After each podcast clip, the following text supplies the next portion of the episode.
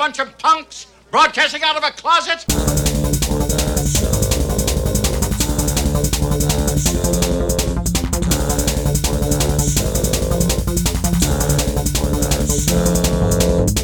This week on Time for the Show, we debunk the myth that babies are fireproof and subsequently discuss the proper way to roast marshmallows.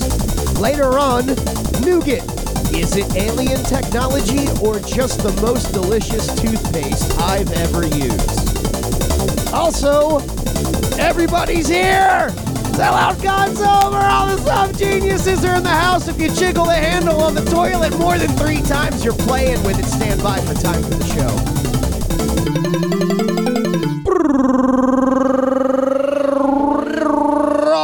Broadcasting live on Freethink Radio from the Three-Legged Studio at Hypercube HQ in the future capital of the former Spanish Empire, Orlando, Florida. This is Time for the show where we get together every week to figure out what to do on next week's show. I am Fid Chuli, glitter hobo extraordinaire of the Church of the Broken Car Antenna. And with me, as always, is Dr. Engineer Dr. Fox. I can hear myself a little bit. Yeah. There, just a little bit. Okay. Hey, guess what, everybody? We made it to the show. Oh, it's been a long weekend. We've got some Hypercube personnel in tow. Yeah, Reverend 80 is here tonight in the studio. Say hi to him, pal. Hey, what's up, everyone? You gotta talk right into that big thing right there. Right there, right there. Oh yeah, right there, right there. Oh yeah, right there. Just keep talking right there, right into the center of that mic. Oh yeah, it's where the little bump is, right? That's where you talking to. Okay. And allegedly, Peas is here too. Peas is on his way. Okay. But he did check in with me earlier, and. You know, he's good. You mean he's on his way to the show? He's like metaphorically on his way. Like he's still kind of coming into his own, you know? He's still learning how to talk to girls. Don't say own on the radio. And oopsie, sorry about that, Dr. Ellis. He's coming into his own way. Look at that fine young man. He's struggling, but he's going to do a good job. I'm proud of him. I get real proud. Yeah. Christopher proudest.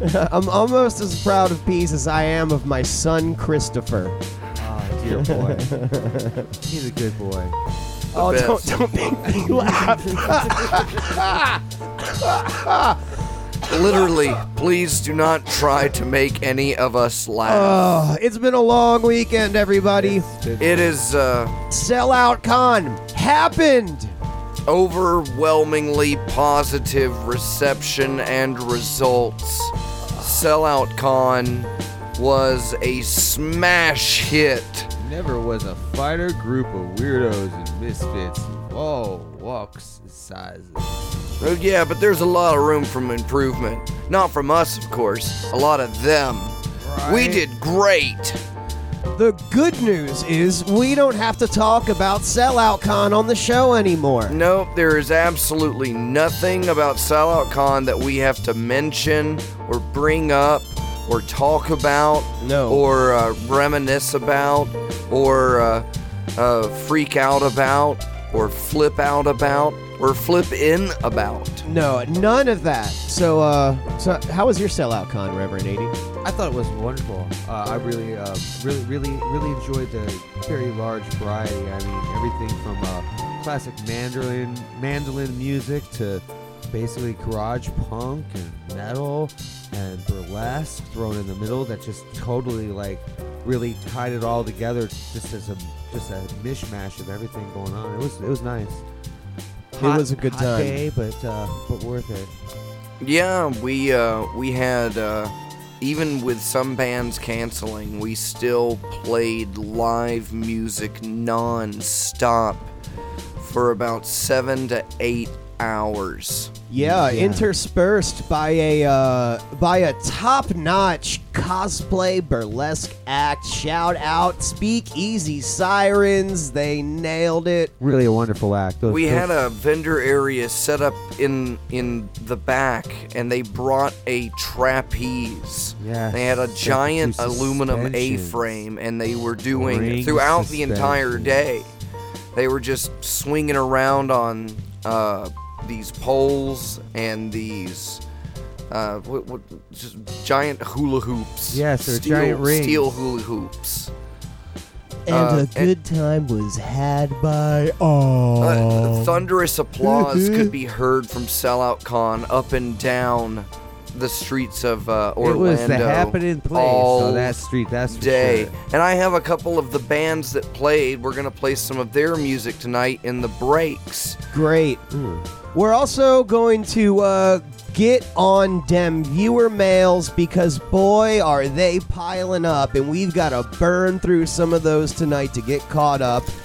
Dr. Fox, please shake a piece of paper into the microphone so that people know that we're not making this up. Just grab, just that used envelope. That's, see? Listen to that. Those are viewer mails. All right. I have a viewer mail here. Oh, we're going to do it now? Well, you want me to save it for later? Save it for the show. You said we got to do it. Let's wait for Peas to get here. Yeah, let's wait for Peas, yeah. All because we're also going to wait for Peas to do the Blind Eye segment this week. And, you know, I had such a good time this weekend that I'm having a hard time coming up with a blind eye because I'm in just such a heck of a mood. I'm just feeling so good. I might even just give ISIS the week off. Yeah, you know, let's turn a blind eye to blind eyes. Yeah, I'll turn a blind eye to the blind eye segment, perhaps. You're going to have to keep listening to find out, and you're going to have to keep listening to catch. This is going to be a very exciting installment of Is It a Band?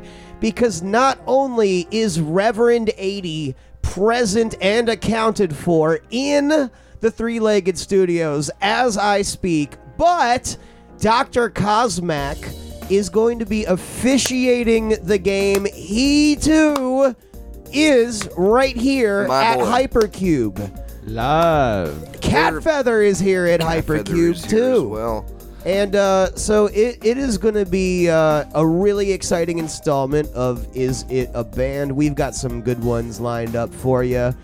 And don't forget to listen all the way to the end of the show for my favorite segment, Peas' Apologies. Yeah, I'm sure they're piling up by now. Nothing gets me more aroused than listening to Peas apologize for dozens of things in a 2-minute span. Peas' apologies always get stuck in the Roomba. I mean, that thing can't just pick them up. It can't. It doesn't have the power to do it. Yeah, it's kind of, you know, you just got to get a broom. Yeah, you actually have to sweep the floor of them. Yeah. They stick to the floor. Well, I guess I've got a song, and we can jump out to that, and we'll take that first quarter of an hour break. And we'll be back with more time for the show on freethinkradio.com. This band played at Sellout Con, and they're Reverend 80's favorite Florida band. It's my boys, Titan. We'll be right back. Freethink Radio.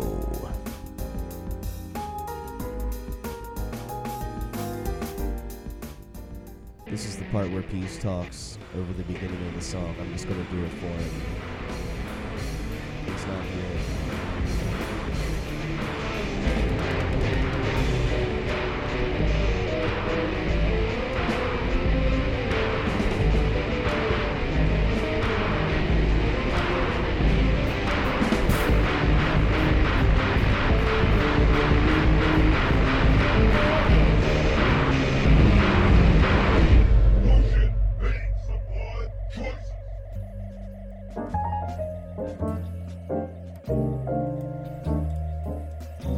It's a long walk to the express elevator shaft.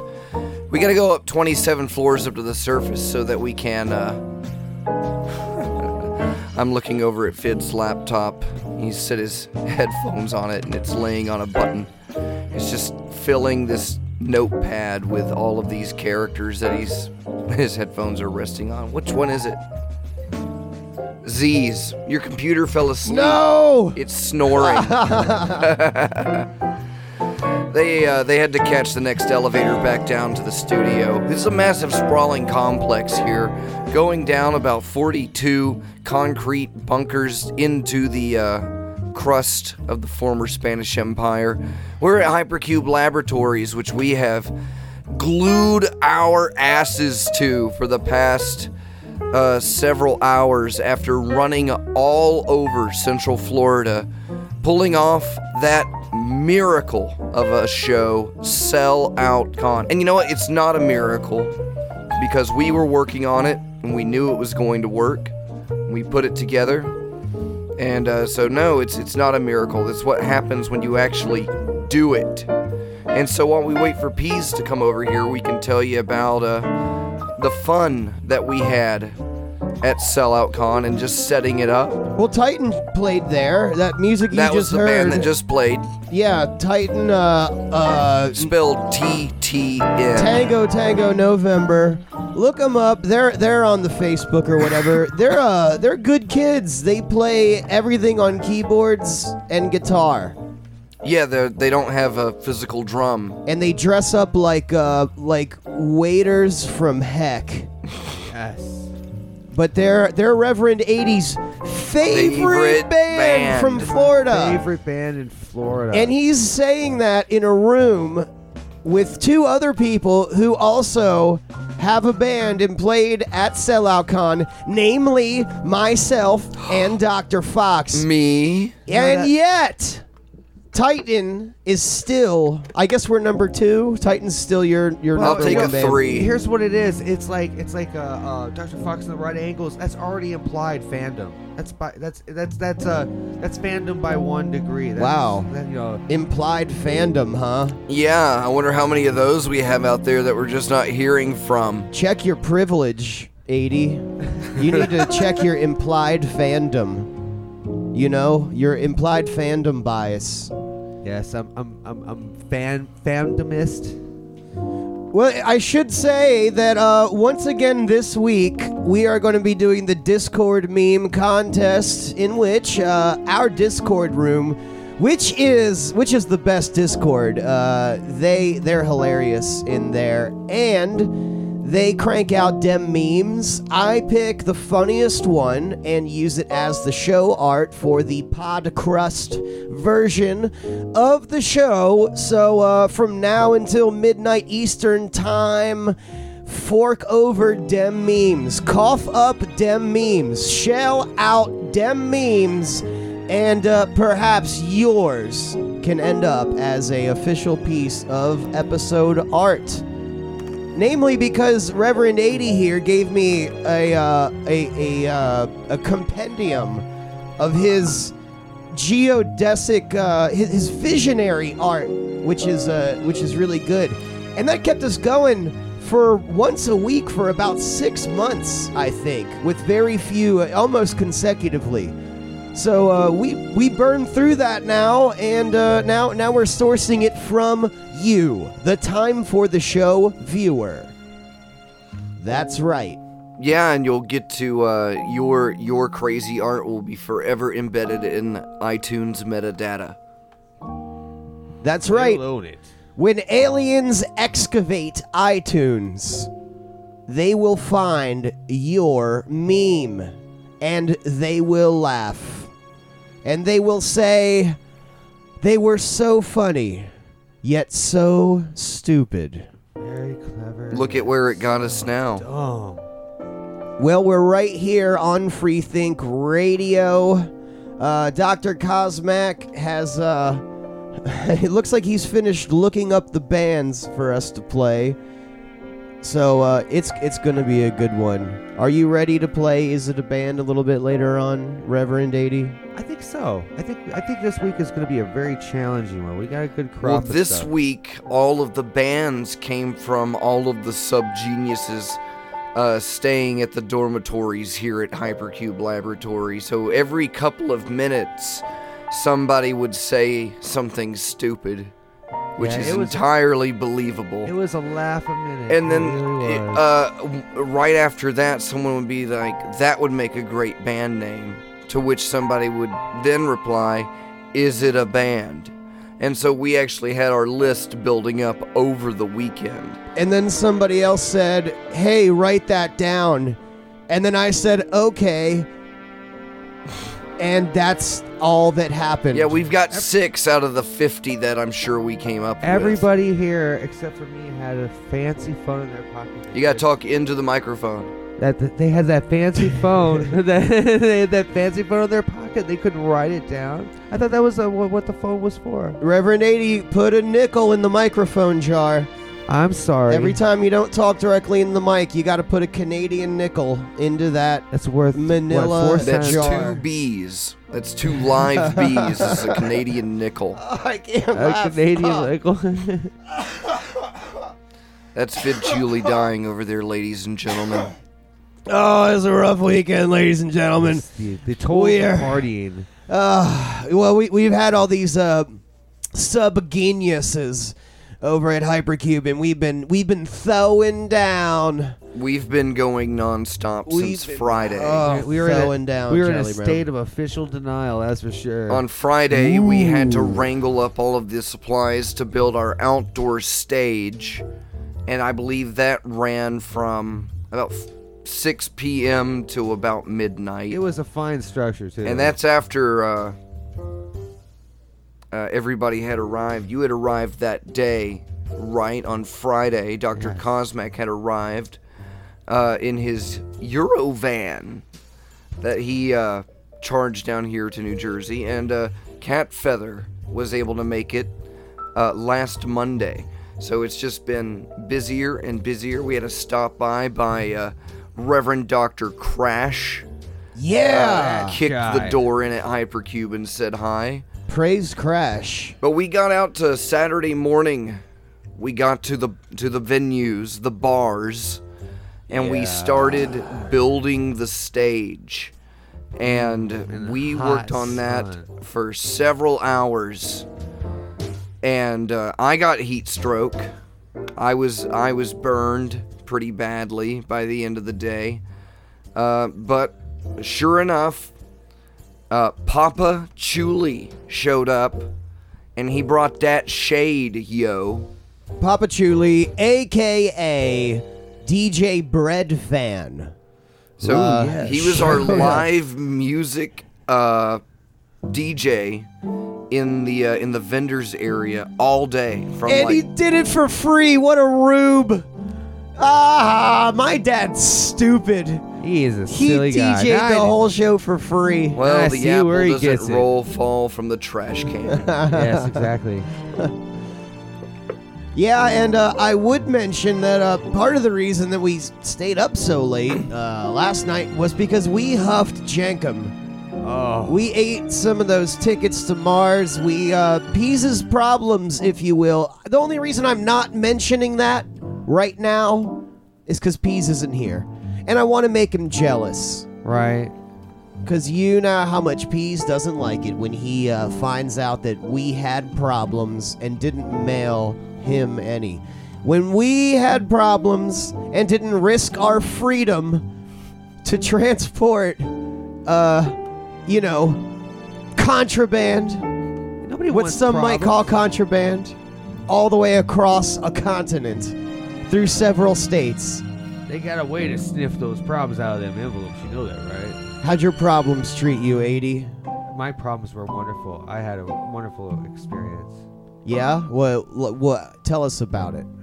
Oh, imagine this. Imagine a glowing, smiling face with a pop in it. And arcs of lightning grounded out all around. And you can feel the buzz, the heat coming from those arcs. It's like plasma all around, but a good plasma, not that bad plasma. Black plasma? Bad plasma. You said black plasma. No, you said black plasma. Is that a band? Reverend Black Plasma? Oh, it's too late to edit the list. Cosmac's already done. But maybe we'll make Black Plasma the tiebreaker if we need one. I like that. Unfortunately, I'm not one to appropriate culture, so I'm not going to name my band Black Plasma. I guess you could say America was built on Black Plasma, wasn't it? Well, in a way, I mean, Black Plasma has been used since about the 1500s as a euphemism for Moorish semen. Ah. And to that end, it did play a role in the slave trade, the triangle trade, that built this country and made it great, you know, back when it was great. Black Plasma matters. That's right. Wow. That's like a 2.5 entendre right there. Yeah. That was a fancy. That's a triple Lindy. Let's eat up the rest of the show by just talking about how great that line was. It was really good. I liked it. Grandpa, tell us about the time Dr. Fox made the joke about Black Plasma. Entertainment history. Well, we were there at the Three-Legged Studios, and Dr. Fox said, Black Plasma, and Reverend 80 said, wow, that's a really funny joke. So, you see, the pages of history will give you credit for that joke, even though you, Reverend 80, were the one that said Black Plasma. Yeah. That's how these things go. Oh, is that how it goes? It's going to be official denial from here on out. Yeah, because it's, there's more to the idea than just the words. Well, now we know, because Reverend 80, when he came down here, he was loaded for bear. He brought several VHS cassette tapes from the Stang collection. Cosmac brought the tape. Oh, yeah. Cosmac brought them. Cosmac brought those. Okay, so I guess Stang gave Cosmac some tapes. He got them at X Day. Bulldada auction. There you go. That's where you get the good shit, right? And but you can tell they're Stangs because the labels all have his abysmal handwriting. On the scratch side. Outs. He must have used some of those tapes for 10 or 11 things. Yeah, there was one marked like 10th birthday, and then it was like scratched out, and it was like UFOs 57. Yeah, but I like the fact that when he did scratch out what was previously recorded on the label, he didn't completely cover it up. He just kind of drew one or two lines through it so he could still see what was there before. You know what I mean? Right, yeah, he doesn't destroy the previous label completely. Only thing I'm surprised about is that he actually didn't record the time codes, because there's a lot of tapes that were in that SLP where he got several shows or movies on the one tape.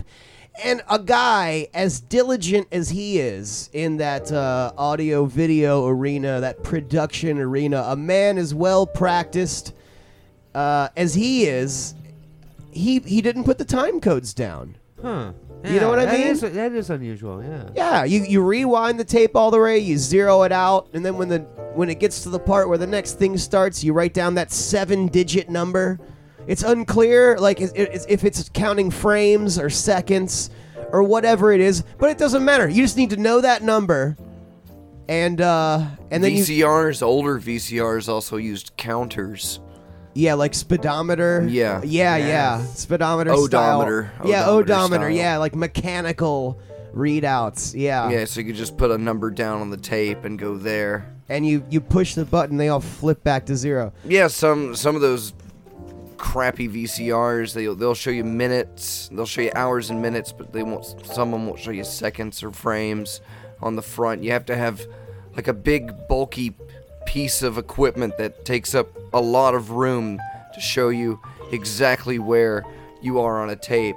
I'm glad I don't ever have to deal with those things. Well, despite Reverend Stang's glaring oversight for not labeling the time codes, they were wonderful. I mean, goddamn, weren't they good, 80? Yes, I especially love the tape. We just experienced an interesting tape. I believe it was tape 5. Where it was 4 or 5 hours straight of UFO skeptics and and deniers and presenting their evidence. I didn't see any skeptics in any of those programs. Oh, they were all UFO guys? That's what they sounded like to me. But anyway, so 4 hours of UFO stuff followed by an incomplete episode of Fraggle Rock. I thought that was a very interesting, weird juxtaposition of films.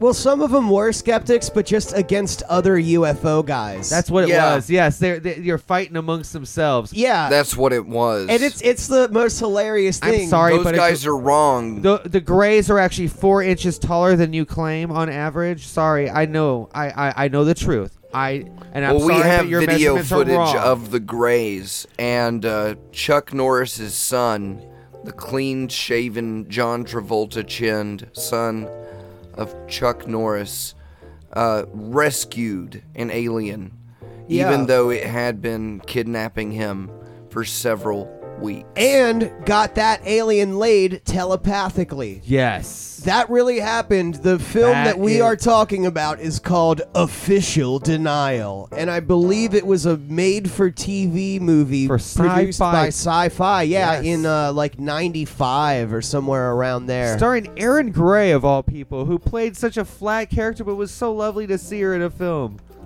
Yeah. She was getting 80...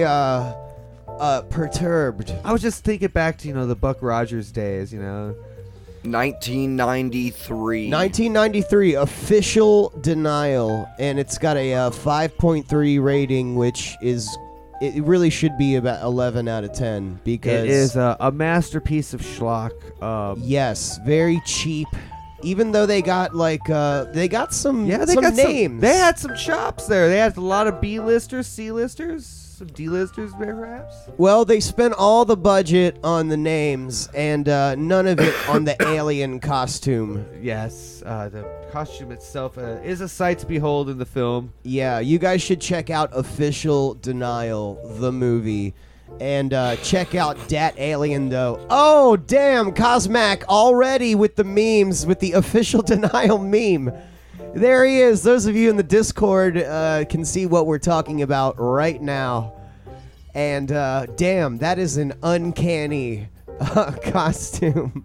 Yes. At times, in some of the shots in the film, it looks as if it's actually a person in like one of those gimp suits. At times. Oh yeah. Yeah, where it's like, okay, what's going on there? Reverend 80 wanted to fuck that alien. The alien's just so beautiful. Cute. Right. It's cute. It was helpless. Yeah. But I was ready for that. Well, that wasn't why. I mean, God, no. Well, it wasn't just Reverend 80 that wanted to fuck that alien, because it turns out that the protagonist had developed a psychic link with the alien by Act 3 and fucked his girl out in the woods while he forgot to turn off the psychic link. And he banged the girl. And while they're banging in the woods, they cut over to the alien. Yeah. And he's like rolling his head around and his mouth is making these movements. And the whole time we're watching this, up until this point, we're joking about when are they going to fuck the alien? When are they going to fuck the alien? And we're kidding. We don't expect it to happen. It's a sci-fi made-for-TV movie. But there it was. Right there. The mind meld. And then they found a way around it. We got to get this alien fucked somehow. I got it. Telepathy. The censors can't make us not have telepathy. That's right. Telepathy is still unregulated. Right. By the FCC. Exactly. You can use that always. So, thanks to Stang for recording that. Oh, boy. That was a treat. Oh, it almost hurt, though, at times. It really had to keep just keeping at it. That's the small portions. Well, we did take a break because we were that Jankum Dow. That Jankum Dow. It got us... It was hard. I wanted to stop watching that movie, but I just couldn't. Yes, we just couldn't, because we would contemplate it, and then just and then as soon as we hear and we'd see the title back from commercial, Official Denial. Also, it turns out that and to Stang's credit, he left the commercials. Yes, the original 1990 X, right, like 95 commercials. Well, the movie was 93. But so yeah, somewhere in there, mid-90s commercials, and I thought I was gonna freak out for a minute, because here I am tripping balls, seeing commercials that I haven't seen in 25 years. Oh, well, that's right. The McDonald's commercials had the Olympic rings on them. Yeah. So we were assuming it was 95 to 96. Atlanta. Atlanta. Well, I was looking for the word Atlanta, but I didn't see it. But it was a hint. So we were trying to archaeologically, anthropologically. Yeah, and we know it was from Texas somewhere, also because of the local ads on. I believe they were all from Texas. So yeah, what was it called? The Texas Information Channel, or what was that? On which part? I can remember several of the commercials for Chrysler. Chrysler was really pushing, but we noticed. Well, at least I noticed that the commercials changed drastically throughout the programming. Other than the recurring commercials for the Philips CDI. Or the Burger King Nightmare Before Christmas souvenir watches. Ugh. Well, yeah, we have commercials for the CDI.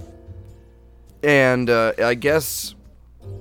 I don't know if Nightmare Before Christmas had come out yet, but it was a promotion at Burger King. They had no idea what they were stepping on with that. We also saw a commercial for a cereal that was proudly advertising that it had twice as many carbs as the leading brand, which was we've come such a long way. Yeah, now we know carbs are racist. Gotta build a wall between them. White pizza! White pizza! We went to Cece's today. I had some white pizza. I had to have one slice because, you know, I had to have one for A.H. Yeah, there's nothing that a group of adults loves more than cramming into a buffet of... I wouldn't call it crappy pizza. I ate a lot of it. There's no such thing as crappy pizza. Yeah. There's good pizza, and then there's pizza. Yeah. There's no bad pizza. I don't know. Really. I think I've had some bad pizza before. Have you? Yeah. Yeah. I think I've had some bad pizza before, but it's pretty rare. It stands out. You know, it is great though, because after the Official Denial, the movie.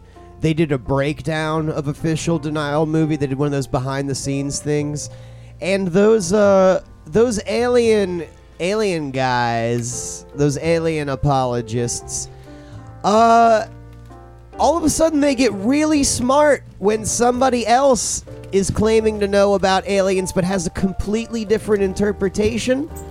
All of a sudden, they become really sharp skeptics, and they start pointing out logical fallacies and...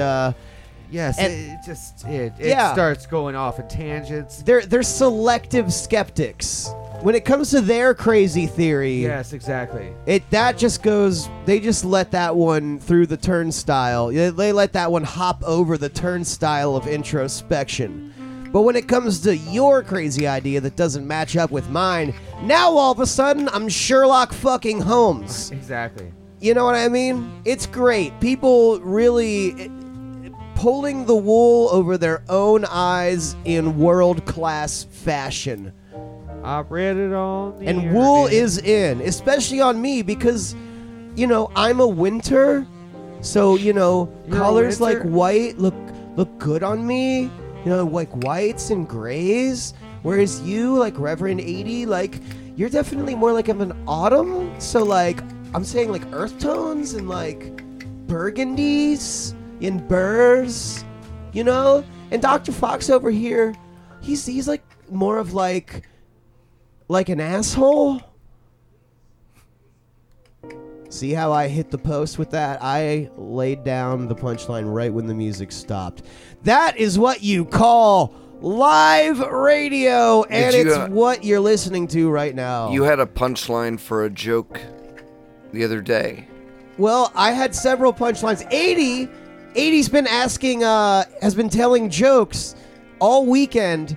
And I've been having fun coming up with alternate punchlines. Yes, to his jokes. So do you remember any of those? The one about the all right, here. I'll tell you the joke on the microphone, and then you tell it to all the viewers. I can't remember. You asked me what the difference. Oh yes. What is? I got it. Yeah. So what is the difference between a stick up and a hold up? All right. So he asked me that, and I had my answer. What was your answer? Now my answer is the difference between a stick up and a hold up is age. That's right. Because you. It gets harder to keep the old mast up after a while, and so you have to hold it up rather than it's sticking up. Yeah, know? When you're out of popsicle sticks and rubber bands, you got to do what you got to do. Now, my alternate punchline, and those of you in the Discord are going to have to vote on if you like mine or his better, was the difference between a hold up and a stick up is that Hillary Clinton doesn't have a hold up her ass. So now it's up to you, the top of the show viewer in the Discord chat room. Vote now. Text 2147-483-647 to 460597980 if you think mine was funnier. And if you think 80s was funnier, just keep it to yourself. Because I want to win this one. What was the other one? There was another one I came up with a... do you remember the joke? No. No. We've been, it's one of those things. We've been saying so many jokes. It's like, oh. Well, we've been pretty toe up all weekend. Yeah, that's true. Yeah, we've been I've been shithoused the last 100 hours. Yes, definitely. The ganglia have been twitching in my brain. Hundreds and hundreds of hours ago, one man got shithoused on Yingling. Yes. And Yingling. That man did not prepare at all for his live radio show and subsequently went on unprepared. Stand by for the sequel to Official Denial. What was the sequel to Official Denial? Official Reprisal. It was something blatant, like unannounced acceptance. Unannounced announcement or something, wasn't it? Yeah, it was that. Well, it's with the whole I'm giving myself a pass, I'm going to do the right thing. I'm going to do what's morally right. And give myself an excuse for not doing the thing that I was supposed to do. What? Okay. I was supposed to write a bunch of shit down for the show today. Yeah. I didn't do it. And there's peas in the Discord. Hey, buddy. You want to get on your show? It's happening right now. Go ahead and pop in there whenever you feel like it. Pete, what... We're not paying you for nothing, Peas. Get in there. Come on, Peas. Yeah, we don't want to make fun of Reverend 80. Oh, we want to make fun of you, Peas. All right. Well, we're heading to that next junction.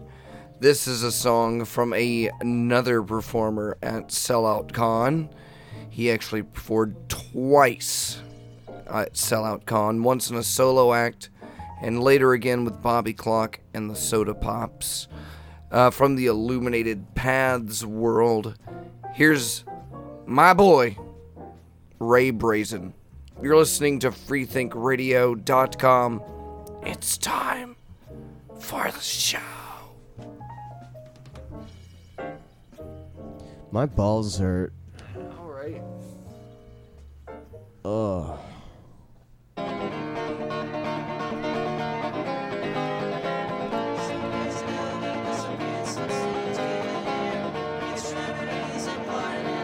Just might take place tonight.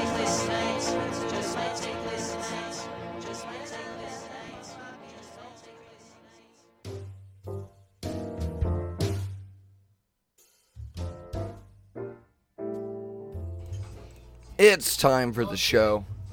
We've got a few more minutes till the top of the hour. When we come back, boy, it's going to be great. We've got Blind Eyes, Is It a Band? Wow, Dr. Fox. And some viewer mails. Dr. Fox is doing rough, everybody. I am shot. I spent all Sellout Con day at the information booth headquarters where Fid Chuli and I laid out the war plans throughout the day. Yes, and all the agents deployed across. Yes, we had people in Hypercube staff shirts running around. Our official uniforms. Two bars and the vendor area. And we didn't have them tucked in, though. We did not tuck our shirts in, though. We did not tuck in our shirts because tucking in your shirt, as it turns out, as revealed by the cinematic achievement known as Official Denial, is, in fact, advanced alien technology. I'm telling you, this guy in this movie... He was a master tucker. Remember back in the 90s when it was illegal to untuck your shirt? Yeah, exactly. There was that period of time where... Yeah, that was an alien. And he had to have layers of shirts, too, not just one shirt. This guy banged his girlfriend in the woods, and some Indians walked up on him, and he jumped out of the sleeping bag with his shirt tucked in. It was tucked, perfectly tucked throughout the entire movie, as was everybody else's. Even though she did take off his belt. I noticed. Yeah, she did. That's right. And also her makeup. I mean, here it is. They were supposedly had some passionate lovemaking, and her makeup is still absolutely perfect. Not a drop of sweat on her. I'm thinking that's not a very good sign. I don't think anybody had a good time. Dr. Cosmac is just rolling out these memes. You know, that's something we didn't plug. The meme. How you can get your memes. We plugged that. Onto the show. Well, you can do it. I did that. By going to timeforthewebsite.com and clicking the Discord button. You don't even have to download anything. You can use it in your browser. And it's completely free. It's non-intrusive. Except for when we use it. And I should say that last week's winner was HMFIC Dr. Ellis. Yes. Who is awesome.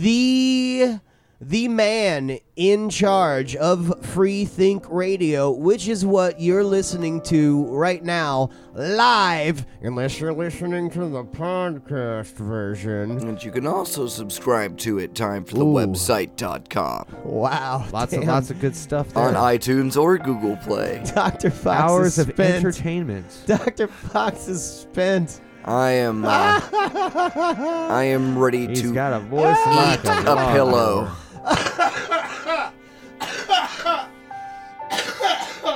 Yes, everybody's voices are thrash. That is how good Sellout Con was. Blown out.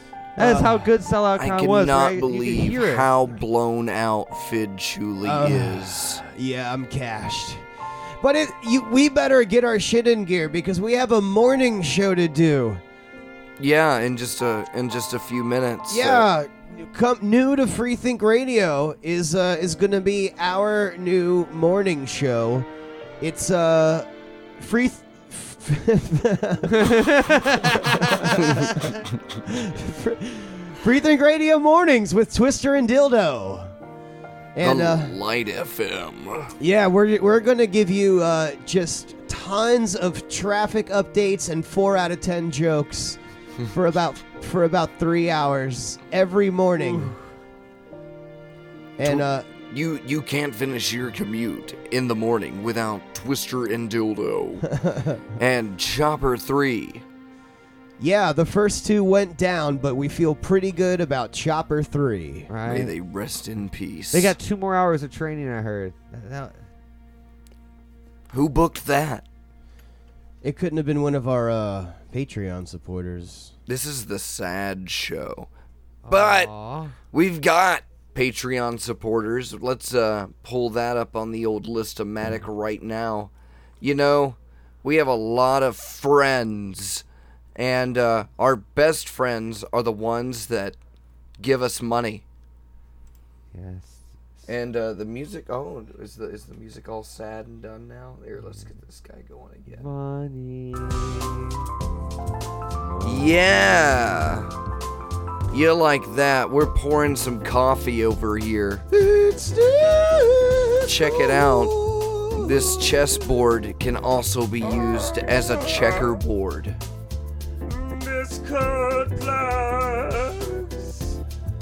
About that Discord. Well, we get to give a lot of shout outs to people that are already here at the Hypercube. You know, sometimes we break into our Patreon's donors' homes, and then sometimes they break into ours.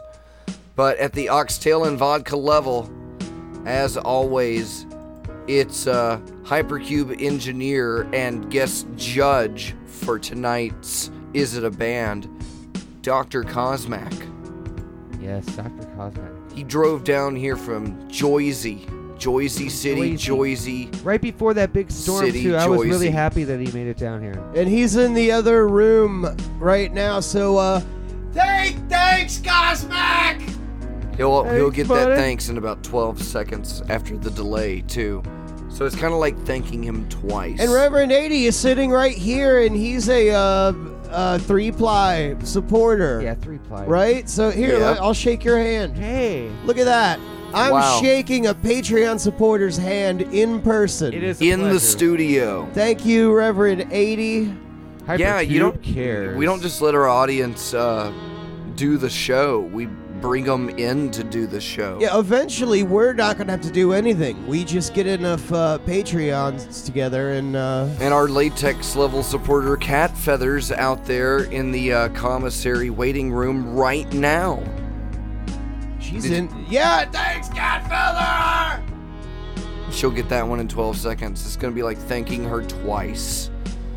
Coming in at our jihadi level special, potassium level donors, Reverend Couch Sloth, Apostasy X Fenord, and Sellout Con supporter, and Sellout Con t-shirt purchaser, and drinker of all that beer that I poured down his face. It's Reverend Collar 23. Sorry I peed on you, Reverend Collar 23. You were just trying to put out that fire. You were saving his life. He thought it was a snake, but it was his boot. There's also our rehydrated scab level member. Stung by a jellyfish. Dr. Professor... what are those called? Where you're able to read them upside down? Oh yeah, ambigrams. Ambigrams. It's Dr. Scalpod. Yeah, Scalpod is a very talented ambigrambist, and he occasionally posts those in the Discord. And also at the latex level, also listening to the show, and pretty darn good at Is It a Band? It's Hazel of the Windmills. Oh, yeah. Hi, Hazel. Coming in at the $1 algae level, Reverend Jitney Fricoeur. He's a nice guy. We also give honorary shout-outs and status to people that send us big chunks of money to our PayPal, and that's Guru Drew, who's also a potassium level, and Reverend Elvis Martini, who was able to get Fid to and from St. Pete on show money. Yeah. And he is also the official time for the show Antero archaeologist. So he is going to be kind of the keeper of the book of the records of the goings on of this show. He's the expert. He had me send him every show. Incredible. To get caught up on, to listen to from the beginning. So he knows more about time for the show than anybody. Right? Yeah, so when we need to settle bets, we go to him. And, when we can't, we're arguing about who told that really bad joke that one time that completely brought the show to a screeching halt. Yes. Then we go to Pope Nope, a.k.a. Elvis Martini, and he settles that dispute for us, so we appreciate that. It's always have a guy like that. It's good. And also, shout out to Betsy Ross, Martin Luther King. Yeah. Gandhi. Right. The Ayatollah Khomeini. Yeah, that guy. And Hitler would have given. He would have donated. He would have. In the name of art. The Ayatollah Khomeini is kind of like a Santa Claus. Put a nickel into the microphone jar, Reverend 80. You're not talking directly into the microphone. Well, if you want to get on that Patreon and screw around in the Discord, which once again is on fire tonight, all you have to do is go to timeforthewebsite.com. Timeforthewebsite.com is the website for Time for the Show, which is what you're listening to right now, live on Freethink Radio. We're gonna cut to 20th Century Man by the Kinks. This is for real. Shout out to the Kinks for showing up to Sellout Con, by the way. And when we come back, we are gonna play Is It a Band?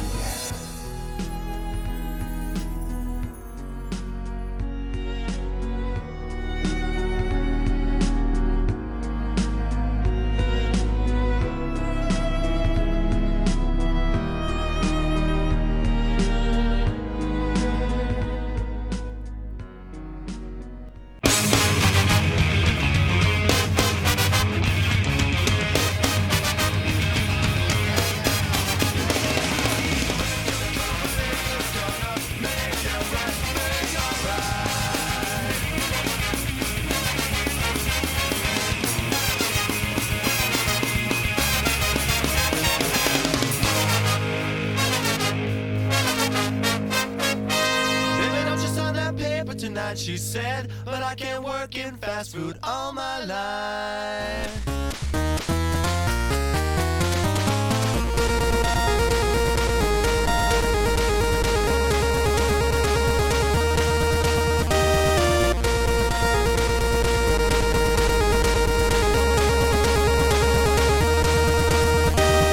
You're listening to Time for the Show. All right, here we go. You can reach us on email at timefortheemail@gmail.com. You can call us on our interactive voice telecom line at 321-765-FOX. That's 3289. You can follow us on Twitter.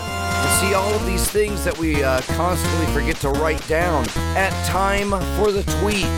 And don't forget to block us on Facebook at facebook.com/Time for the Show. Throw some stuff in a box and a whole bunch of stamps on top of that. And send it to P.O. Box 4304, Winter Park, Florida, 32793. Subscribe to the show on iTunes and Google Play at timeforthewebsite.com. This show brought to you by Dr. Ellis and the fine folks over at freethinkradio.com. And don't forget, you can always support us on Patreon at patreon.com/Hypercube or money at hypercubelaboratory.com. It's Time for the Show.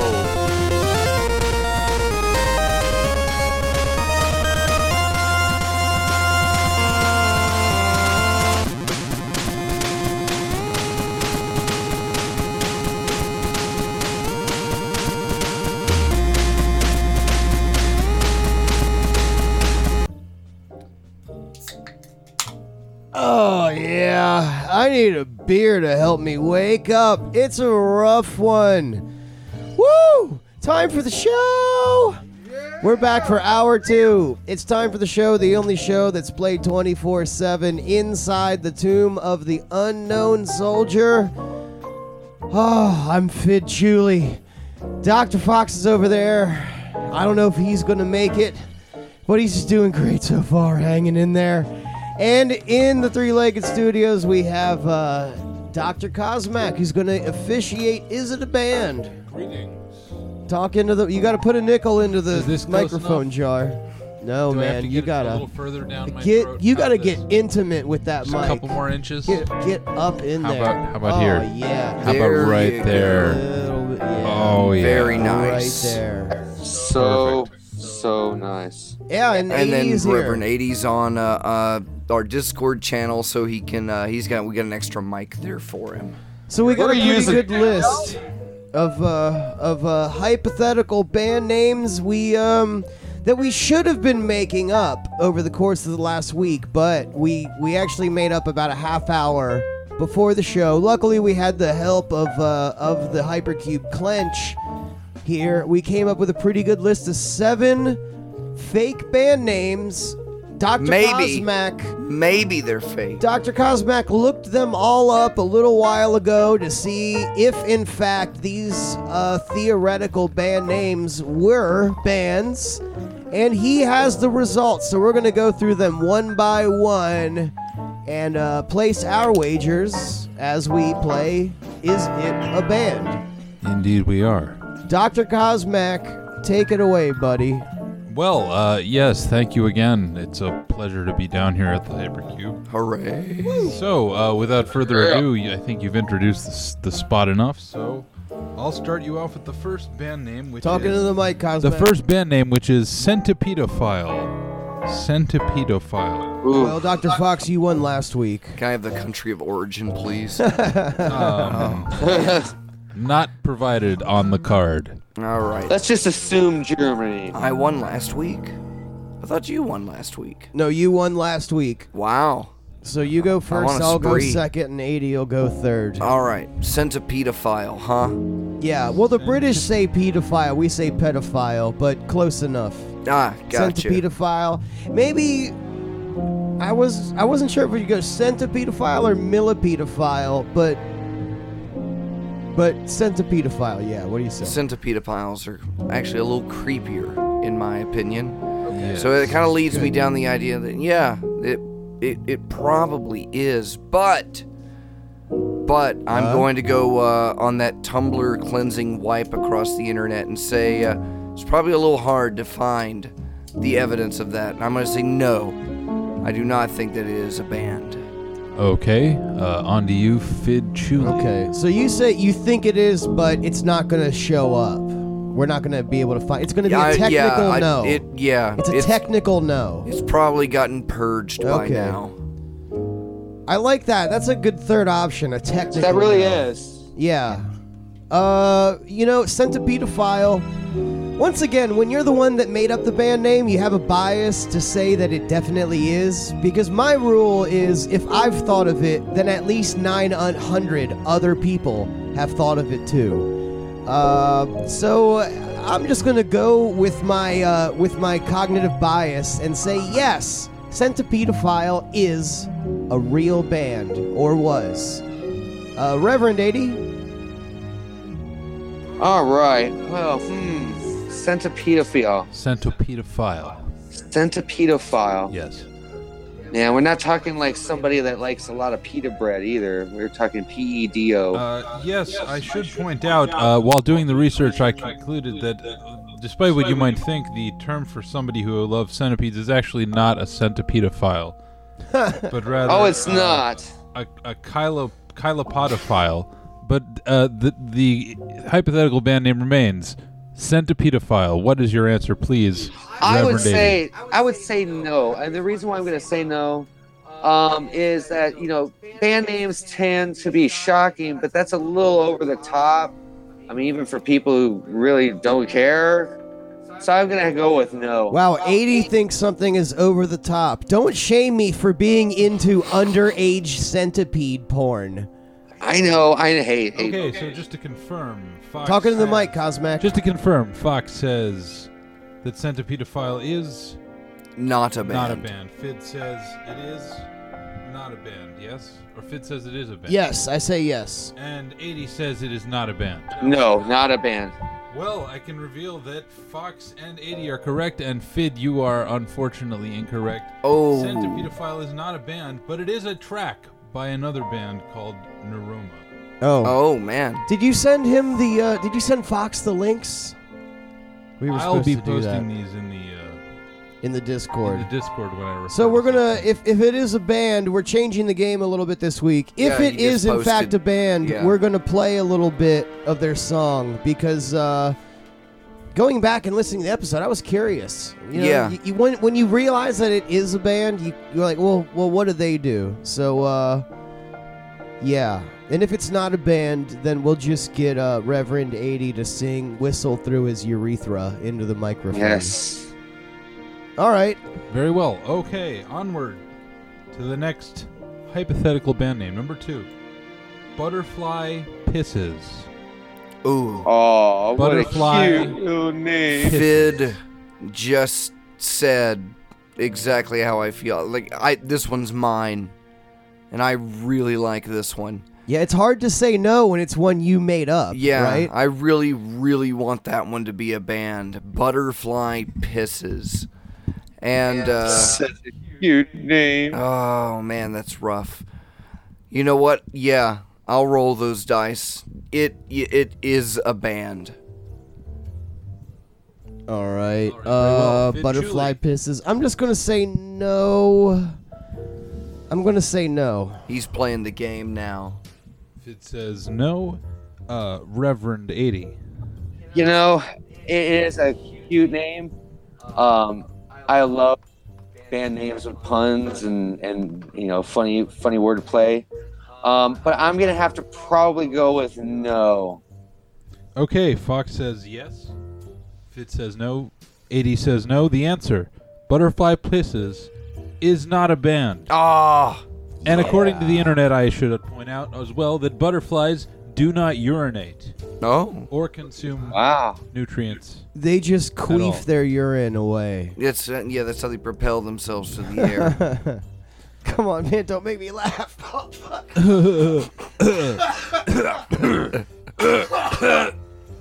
Yeah, get those. This is the dying show. Oh, it's been a long time. Yes, gentlemen. I need another beer. Onwards to number 3. What's the score?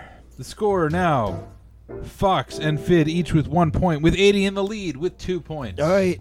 The guest challenger. Hypothetical band name number 3. Number 3. Could we have some clarification, please? It is either Bad Touches or Bad Touch. Bad Touches. I think, Bad Touches? And we were, and it can have it can be articleized, right? Yes. So okay, so Bad Touches or The Bad Touches. Or A Bad Touches. Band. I don't know why you would call it A Bad Touches, but... Well, you go first, 80, because you're in the lead. All right, yeah. Yeah, so this was one that we were kicking around all weekend. Boy, that is a great name. And with all the connotations and everything, I am going to actually say that this has to be a band name. It's too good. Yes. I'm gonna say The Bad Touches is real. All right.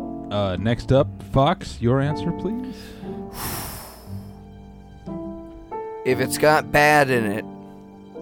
Now I know there's a song called The Bad Touch, but I'm gonna go with it's a band. Right, when the first word is bad and there's only 2 words in a band name, it's probably taken already, especially something like Bad Touch or Bad Touches. Man, I really want to say Bad Touch is a band, but that The Bad Touches or Bad Touches is not. And, well, you know what? I'm feeling ballsy. I'm going to say Bad Touches is not a band, but I do think Bad Touches. Well, you're absolutely correct, Fid Chuli. Bad Touch, The Bad Touches or Bad Touches is not a band, but Bad Touch is a band. Aha. And I even said we should have went with the singular. meaning that you get the point for this round, bringing you into a great tie job, for two Fid. Points with Reverend 80, with Fox trailing with only 1 point. Oh, on to hypothetical band name number 4. See, I'm good at this now. After the first round, I wanted to quit because I lost, but on that last round, I did good, and now I feel better about myself. Yes, Cosmac. Sorry. Yes, hypothetical band name number 4. Blood Pipe. Blood Pipe. 2 words or one? 2 words, I think. Blood Pipe. Standard spelling. The word pipe. P-I-E. Yes. Papa India, Papa Echo. That is a... thank you for the phonetics, Cosmac. I'm glad I have somebody else here to do phonetics. I lost my NATO phonetics card. Well, just call 1-800 Hooked on Phonetics. What is it? Blood Pipe? That's a... That one is also one of mine. I really want to laugh at Blood Pipe, but I can't because I'm congested as heck. You are a blood pipe. I don't even know what that means, blood pipe, but it's funny as hell. It's funny, but is it a band? That for it to be a band, that would mean somebody else would have had to think of blood pipe. Is there a meaning behind that? Is that some kind of term that exists, or is that a completely... I believe that's how someone that didn't go to medical school calls a vein or an artery a blood pipe. That's how they get water into Detroit. So the blood pipe. It's a total neologism, right? It doesn't have any conventional meaning. That isn't real neologism. Not to the best of my knowledge. Although there may be pipes that carry blood. However, the hypothetical band name remains Blood Pipe. Your answer, please, Fid Chuli. No, it's not a band. If it was a real phrase, it would be a band, but Dr. Fox just made it up. I'm going to say no. All right, over to you, Reverend 80, with your appraisal of Blood Pipe. When it comes to band names, it's what sounds good at first. Talk to the mic, 80. I'm right here. There you are. But yeah, when it comes to band names, I could just see this as being some kind of metal band name. It's like, we are Blood Pipe. It just doesn't have a ring to it. I'm going to say, no, it's not a band. Okay. Reverend Fox? It's got to be a band. It is a band. Blood Pipe. We are Blood Pipe. It's gotta be a band. Okay, so Fid and 80 both say no, Blood Pipe is not a band, and Fox says Blood Pipe is a band. I can reveal now that Blood Pipe is not a band. Oh, come on. Yeah. No. But is apparently a track by another band, as before with a previous entry. It's a track. What band wrote a song called Blood Pipe? NORA. Can we play that? Yeah, give me a minute. Let's hear Blood Pipe. It's not a band, but it is a song. Yes. From the album All Kinds of Ugly Sounds. See? NORA. I should point out that the judges did not listen to any of these tracks. Yes, we're not involved in any of this. Posting them for your information. Here, I'll turn our mics off. Oh, I don't care if it's good. I just want to know. You know what I mean?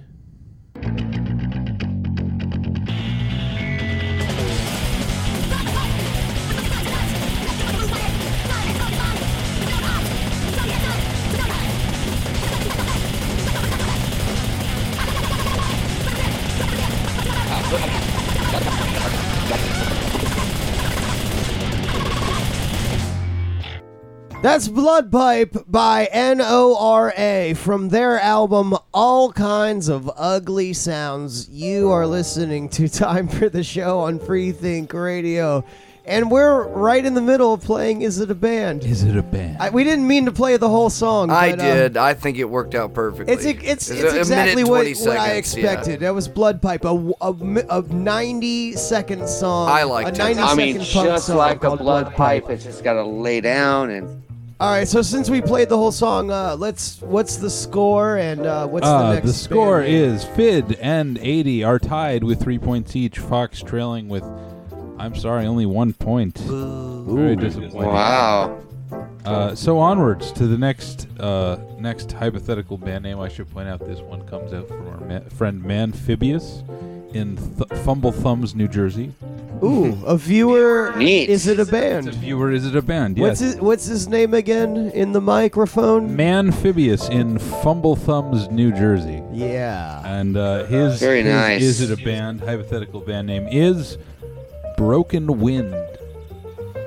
Broken Wind. Well, I go last, so... Wow. Well, it's... I don't know if it's a band or not, but I do know it's a John Travolta movie with Christian Slater in it. So there's probably a band... And that wolf. Yeah. So there's probably a band out there that named themselves after that. I'm going to go with yes, Broken Wind is a band. What do you think, 80? Reverend 80? I'm going to have to go with, my gut on this. It would make a really, really hilarious, like, comedy country act. You know, doing all bumbling kind of comedy and doing country act, you know, like a little variety act. But a little bumbly, though. A little bumbly. You know, because, you know, you got kind of a knotted neck, broken. You know, our whole act is a fart joke. So, yeah, I mean, so I'm going to go with no. I don't think Broken Wind is an actual band. No. Okay, Reverend Fox. Let's maybe give you a chance to pick up a few more points. What did Fid say? Yes. Man. Because, yeah, I think it's a band, too. Okay, well, I can reveal that Broken Wind is a band. Yeah. Yeah. Meaning that Fid is now in the lead with 4 points. Oh, Reverend 80, yeah. Reverend 80 tailing with 3, and Fox still in third place with 2 points. And it is technically a band. I will be posting that to the Discord for incredible all of our lovely Patreon listeners. Is it a serious band or is it a comedy band? Well, let's hear a little bit of it. All this is Broken Wind.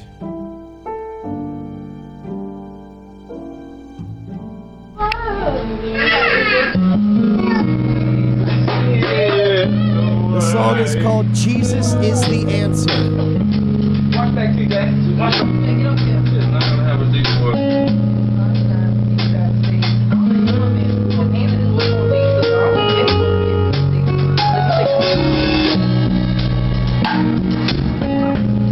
is the answer. Yes, he is. For the word. Wow, the word. There is no other. Wait a second. A band wrote a song called Jesus Is the Answer and named themselves Broken Wind. There's a Christian Christian R&B band called Broken Wind, everybody. Exactly. See? Broken Wind. Wait, are you serious? Was that it's this Broken Wind band. And it's like they've got like a house concert here. And there's two parts, Jesus Is the Answer and Jesus Is the Answer Part 2. Well, okay. Hey, it's right there in the Discord if you don't believe us. Holy shit. That is... Guru Drew found Winds of Faith. Winds of Faith by... You know what? We got to turn Collar 23 onto Broken Wind because that kind of shit is right up his alley. Yeah, I think you would enjoy that a lot. Wow. Pun intended. All right. What round is it? It is the final round. Ooh. Our final band name of the evening. Unless there is of course a tie that requires a tiebreaker. Okay. Assholes and Elbows. Assholes and Elbows. This was my submission, but I didn't make it up. This is a phrase. This is in. This exists in parlance. It's common, and it does have some like nice bounce, some nice cadence to it. It's phonetically pleasing, and it's denotatively funny. So I am going to say not only would it make a good band name, but because it's a known phrase that, yes, it is a band. Okay, Fid, your answer, it is a band. Reverend 80. Assholes, elbows. Assholes. My favorite elbows. Things to lick. Assholes and elbows. Can you lick your own? That's why I love to lick them. I'm going to have to go with no on Dr. Cosmac. I would go with either one. No, I was thinking, no, like a band called The Assholes. I can see that being a band. I can even see a band called Elbows. But Assholes and Elbows, I think you're taking two great ideas and now making a bad idea out of both of them. So I'm going to go with no. Okay, so you say Assholes and Elbows is not a band, Reverend 80. Okay, Dr. Fox, is it a band? Assholes and Elbows. I'm watching the chat. Yeah, me too. They're split. They're split on this one. They're split between asses and elbows. No, it's not asses and elbows. It's assholes. Oh, assholes and elbows. Assholes. Excuse me. Oh, well, then in that case, no. You never heard that phrase before? Assholes and elbows? Not in particular, no. Huh. I've heard the expression. Are you talking about like those hot dogs? I've heard the expression that one does not know one's ass from one's elbow. But that is a different thing. That's not just asses, assholes and elbows. Am I the only one here that's heard of the phrase assholes and elbows before? You probably are, Fid. Yeah, I've never heard it. Well, is it a band? I can reveal that Fid Chuli, unfortunately, it is not a band. Sorry. Oh, wow. Not a band. Sorry for the slight misread there. It is not a band. Not a band. Meaning that Fid and 80 are now tied with 4 points each. Do we have a special tiebreaker envelope with the tiebreaker, is it a band? Yeah. Do we have give me the tiebreaker. Here you go. All right, what did we say the tiebreaker was? Yeah, I don't know. Do you remember 80? Gosh, this thing's really hard. Yeah, he's get open. So Cosmac's having a hard time opening the envelope. What did we say the tiebreaker was, 80? I think it was the dirty one. Oh. The clam divers. Yes. The clam divers. Yes, the clam divers. Okay, well, let's engage in some emergency research here. Yeah, I will avert my eyes. Dr. Cosmac is checking on the fly. Okay, I have the information. I have it in here. Oh, well, So, Fid and 80, it's down to you two for this tie-breaking score, The Clam Divers. Is it a band? Yeah, it's definitely a band because you said that you had the information after like 9 seconds. So you wouldn't, because you... See, here's the thing. We didn't have this one arranged, so Dr. Cosmac had to look up whether or not The Clam Divers is a band just now. And in like 9 seconds after he started looking it up, he said, oh, I have it. I know if it's a band or not. And he couldn't possibly know in that short period of time that it was not a band. So based purely on that logic alone and based completely not on any of my inclinations as to whether or not that is a band, using other reasoning, I'm going to say yes, that's a band. What do you say, 80? Reverend 80, well, your answer, please. I'm going to use your impeccable logic against you. because he spent 9 seconds looking at a Google results page, that my gut tells me when he wrote clamdivers.com or clamdivers at all, the first 10 results are all pornography. So in 9 seconds, he can automatically see it's not a band because his whole page is full of pornography. So I'm going to go with that. It's not a band, and he managed to figure it out in seconds because there's no links for any kind of music, just all the dirty things, you know? Okay, right. Well, Fid Chuli says it's a band. 80 says it's not a band. Oh, God. I can reveal that Clam Divers is not a band. What? It's not a band. Meaning that our guest star, Reverend 80, is the winner of this week's Is It a Band? I honestly I've been your host. What? No, Dr. Cosmac. Oh. This is bullshit. It's the hoax. Wow, that is amazing. Damn, 80. Oh, there's no way. So hold on a second. How did you spend 2 seconds on the internet and know that it was never and is not? Well, as a matter of fact, I realized that I had, in fact, looked up and done the research before, but I had merely forgotten to scroll back up a little ways in the notepad file in which I was keeping my notes on whether or not it was a band.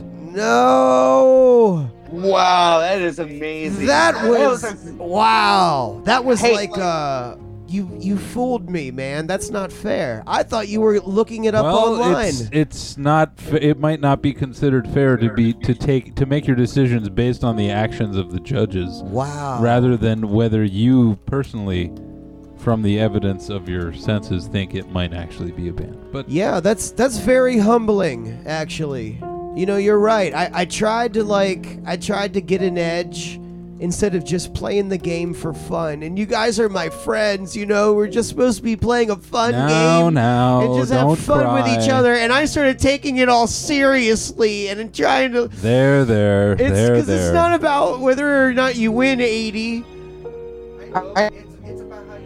Except for when I win. Then it's about winning. Don't worry. You'll be getting a copy of the consolation prize, the Is It a Band home board game. Well, speaking of the Hypercube Industries. Speaking of the home board game, empty record sleeves. I think somebody in the Discord beat me, though.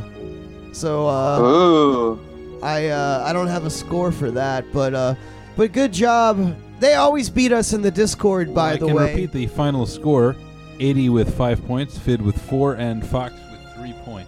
At the end of that round of Is It a Band? Well, 5 is a damn good score, 80, for this his first time. Hey, you know, I was just thinking, this game was... Hey, hold that microphone closer to your pie hole, 80, if you would, please. Yeah, that thing. Is that better? No, that's your better. Mew hole. Sorry, it's a piece of shit mic. Yeah. Anyway. It's all good. You were saying Uncle 80 of the Church of the Subgenius and also my friend. Oh, I was just saying that we are actually building a pretty good list of bands. Swat on. I mean, the band, the Clam Divers, that's basically... Oh, now the mic died completely. Did you push the button on that integrated mic?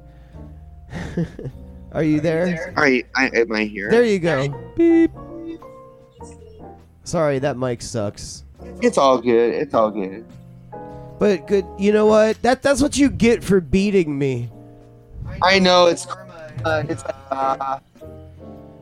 I'm sorry, Fid. You can have my trophy. We all get one. Well, I guess we'll just play 20th Century Man and I'll give myself a consolation cigarette. And when we come back, we'll do Blind Eyes, Viewer Mails, and P's is Apologies. You're listening to Freethink Radio. This is time for the show.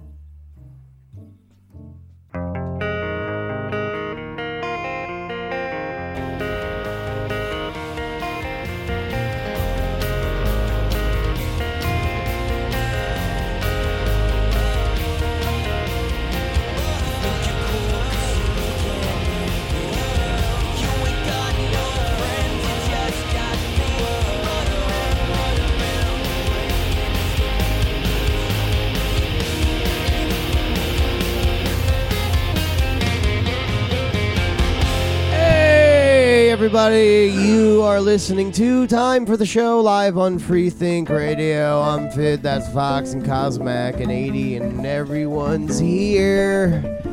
And man, that last 20th Century Man was one of our other performers at Sellout Con, and that's Friends of the Hypercube, Conflicting Motive. And they closed out the night, and they played right before Fid and I did at about 1:30 in the morning. They're a tight band. Yeah, they were. Nice guys. Shout out to Conflicting Motive. Check them out. They sold a lot of tickets. The webs. They did. They had a lot of people come and see them, and for so good reason. Nuclear Pistachio. Yes, very tight, very very tight bands.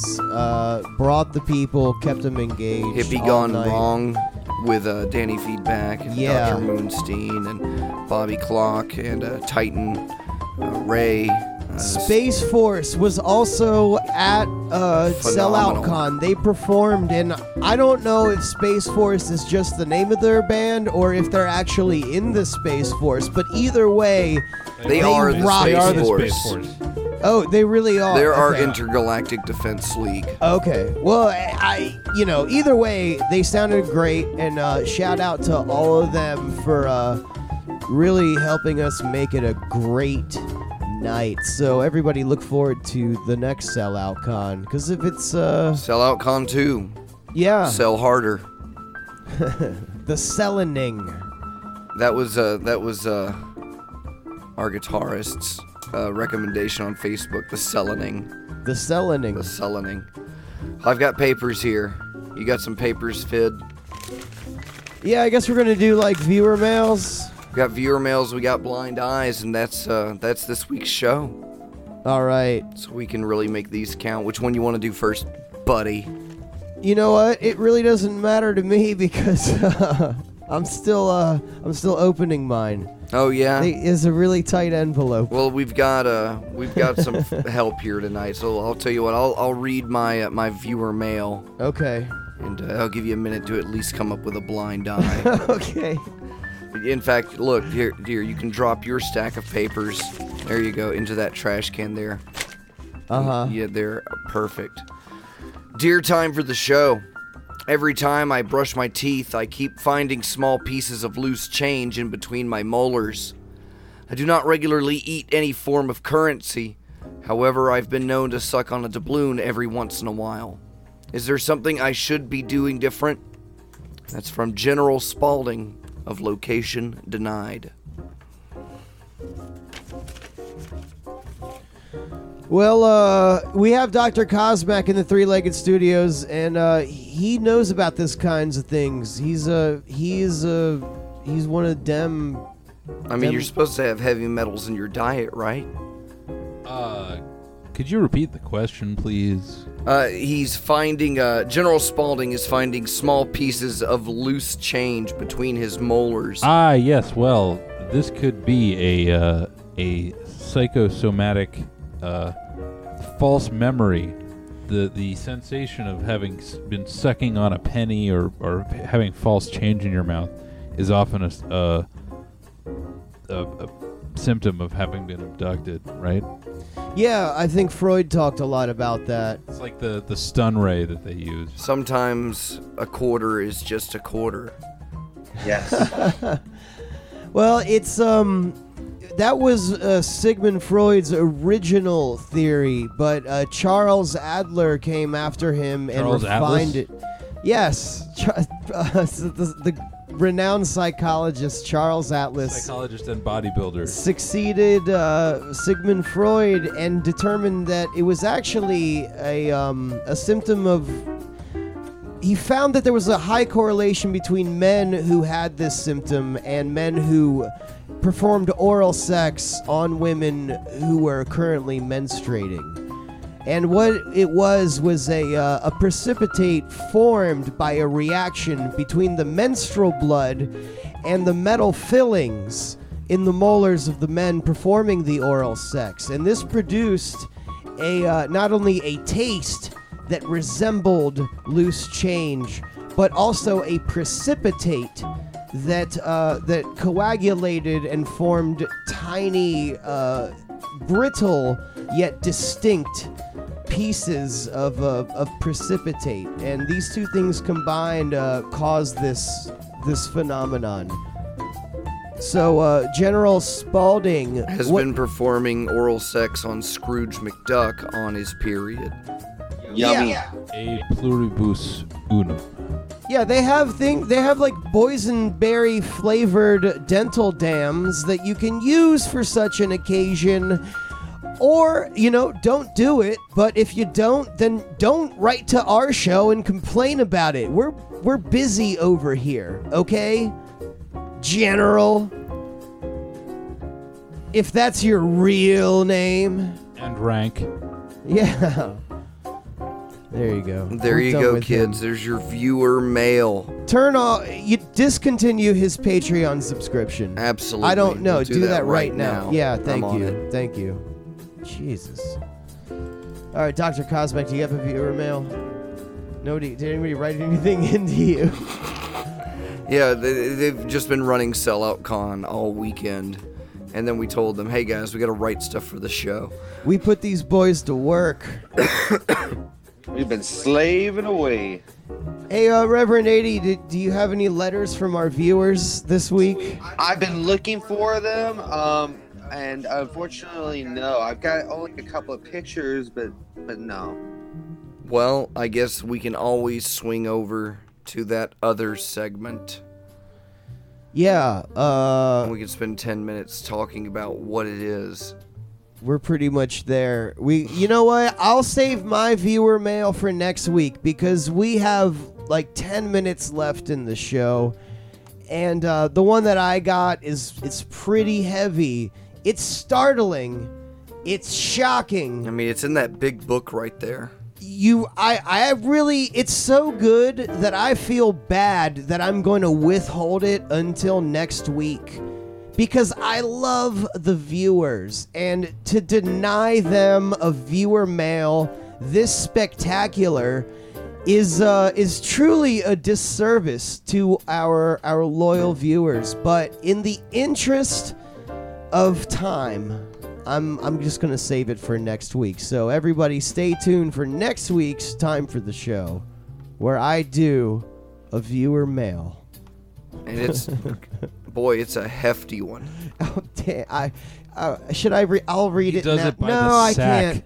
No, it's so good. Should I? No. No, we're going to need peas here for that one. All right. It's all right. All right. All right. Well, it's going to be a really good show next week when we do this awesome viewer mail And we're alive. That you really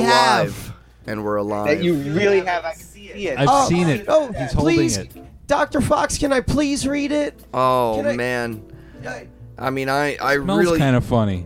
Come on. We could always... It's so good, though. I mean, are you sure? What's that dripping out of the envelope? It would make it a really good show. Maybe we should hold off until next week. Are you sure? All right. Okay. All right. We're up against the clock. Oh, man, I really wanted to see what was in there. I just don't think... Well, here, I'll show it to you. Oh, wow. But don't say anything. Wow. Okay. Check it out. That's some good shit. Oh, right? Wow. You guys are going to love this next week. It's going to be good. I want to do it right now, but Dr. Fox is we don't have... I don't think we can do it tonight. Right. Okay. Let's move it along. All the personnel. All right. Let's move it along. I got a... Hey, it's the blind eye segment, everybody. Yeah. Aloha Snack Bar.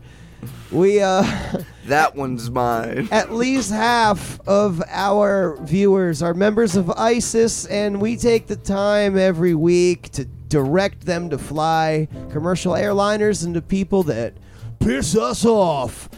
So that's the blind eye segment. Patriotism. Yeah. Because it's not a call to action, just fly the planes. Not a call to action, it's just saying that we ain't going to hassle you, ISIS. Yeah. If you attack these people, we ain't going to hassle you none. And so who's your blind eye, Peas? Well, my blind eye. Let me tell you what happened to me last week. You ever heard of a washing machine? I put one in my refrigerator, and it blew up my truck. And then I stubbed my toe on a slot machine. So I'm just going to turn a blind eye to the city of Las Vegas because I just can't catch a break. Who's your blind eye, Fid? Thank you, Peas. You're welcome. Are we going to get to Foxes, too? Oh, yeah. Who you want to go first? You want to do Dr. Foxes or Fids? Well, I'll do mine since you just did Peas's. And then you can do yours. You know, my blind eye this week, and I really mean it. Listen up. ISIS because so I'm at the gas station and I'm hungry. Make that knob all the way to the right, guys. So I'm at the gas station and I'm hungies, and they got those shitty sandwiches in that island in the middle of the thing, and you know it's not going to be good, and you know it's overpriced, but you're hungies and you get it anyway, and then you bite into it, and it is basically a cum dump full of mayonnaise. And you don't like mayonnaise, and there was no indication that there was going to be mayonnaise, or you get the short order thing, and they put the mayonnaise on it, and they don't tell you, and they go like, well, this is a Spanish pork omelet Rito. Of course it has mayonnaise on it. And that's how they get you. Big Mayo is sticking their slippery soybean oil-based fingers where they don't belong, and I'm tired of it. Little by little, they're unloading that disgusting matter into my food.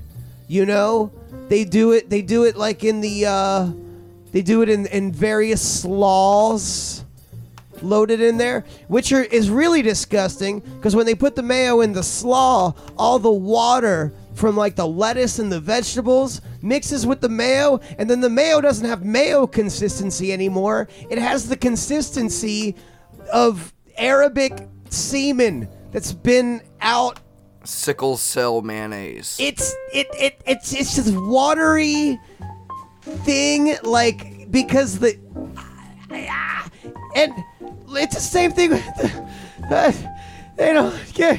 Just tell me it's on there. I don't care if you put it on the sandwich. Just tell me. I just won't get the sandwich. I'll get something else. Why won't they leave me alone?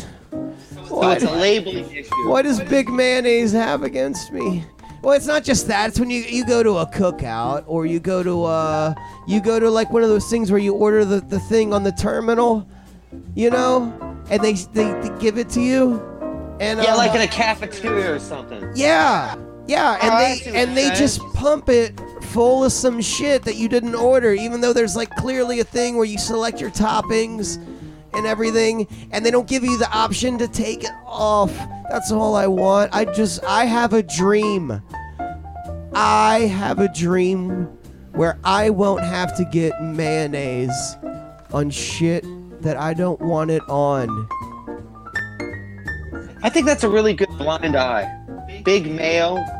Big Mayo is coming after me, and I don't know why. I've noticed a lot of the targets for blind eyes are like the food industry in general. Have you noticed that? ISIS is really busy. Oh, you mean my blind eyes or a lot of our blind eyes? Just in general. Oh. Well, I don't know. It's, you know, first world problems. You know, we want ISIS to diversify into the first world, taking care of some first world problems too. You know, instead of just bombing sand. Let's because let's try some trees. There were fortune cookies, large rocks. Yeah.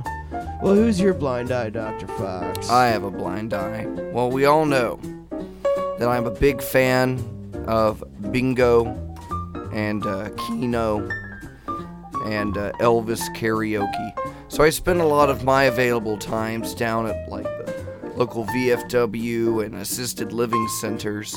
But if there's one thing that I've come to really loathe when I go to these places and sit down on that beautiful paisley couch, it's when I lift the lid on that little glass bowl of candy and somebody has already come through and pulled out all of the strawberry candies with the jelly inside. Just a bunch of old peppermints and butterscotches.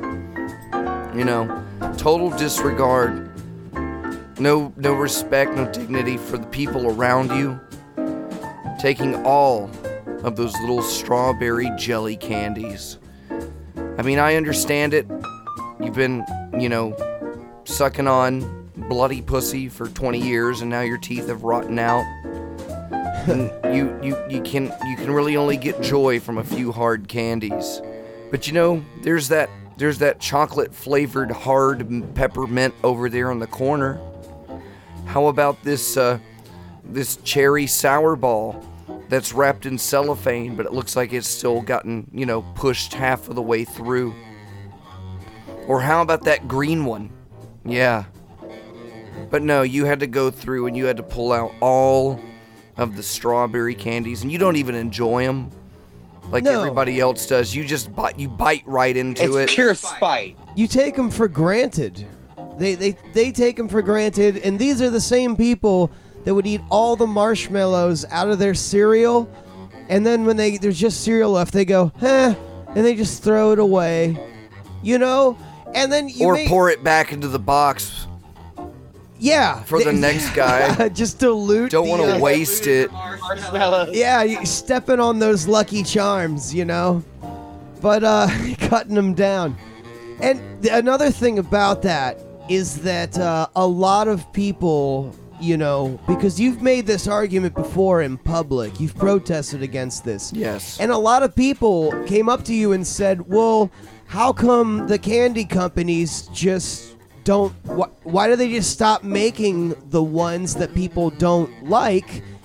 And that way everybody wouldn't have to fight for the good ones. Just have a bowl full of just what everybody likes. But those people aren't thinking about the families of the people who work in the factories to make that shitty candy. They count on those. They count on those party sacks. You know, those mixed like party assortments, because they can't sell the candy so bad they can't sell it by itself.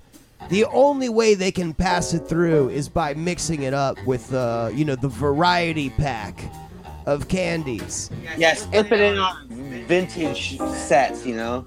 Yeah, just like the you get 37 sugar daddies and one roll of Smarties. Yeah, but those sugar daddies aren't just candies. They're also sugar daddies supporting families. And if you are the kind of person that just roots through for the good stuff and turns a blind eye to the bad stuff, then we here at Time for the Show turn a blind eye to you.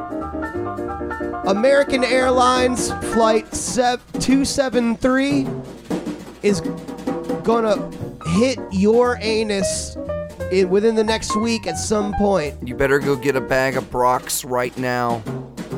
Go pick up some Wonka bars. Yeah. It's your only chance. Enjoy your last meal. Well, who do you want to apologize to, Peas?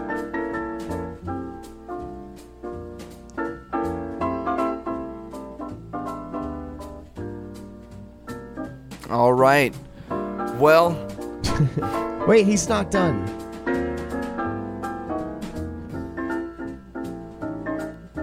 Uh-huh.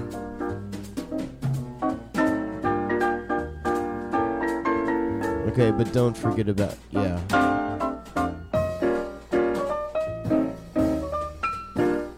Wow. Well, you know, it takes a big man to admit something like that. And I'm glad that I was able to be there for that. There you go, Peas' apologies. You deserve every handsome point that you get. I forgive you, Peas. Love you, you handsome little devil, you. There you go. Peas. Reverend Scalpod coming in just under the gate with the Time for the Apologies Peas meme. Wow, strong contender for the episode art contest. Wow. This week, very strong Reverend Scalpod. Don't quit the show, Peas, otherwise people stop making mean pictures of you. Well, it is officially tomorrow here in the Eastern Time Zone. Look at it go. It was such a treat and a joy to have you join us for this week's episode of Time for the Show and letting us bring you into the new day. But it is the new day now. You've been listening to Freethink Radio, and on behalf of myself and Dr. Fox and Dr. Cosmac and Reverend 80, It seemed like a good idea at the time.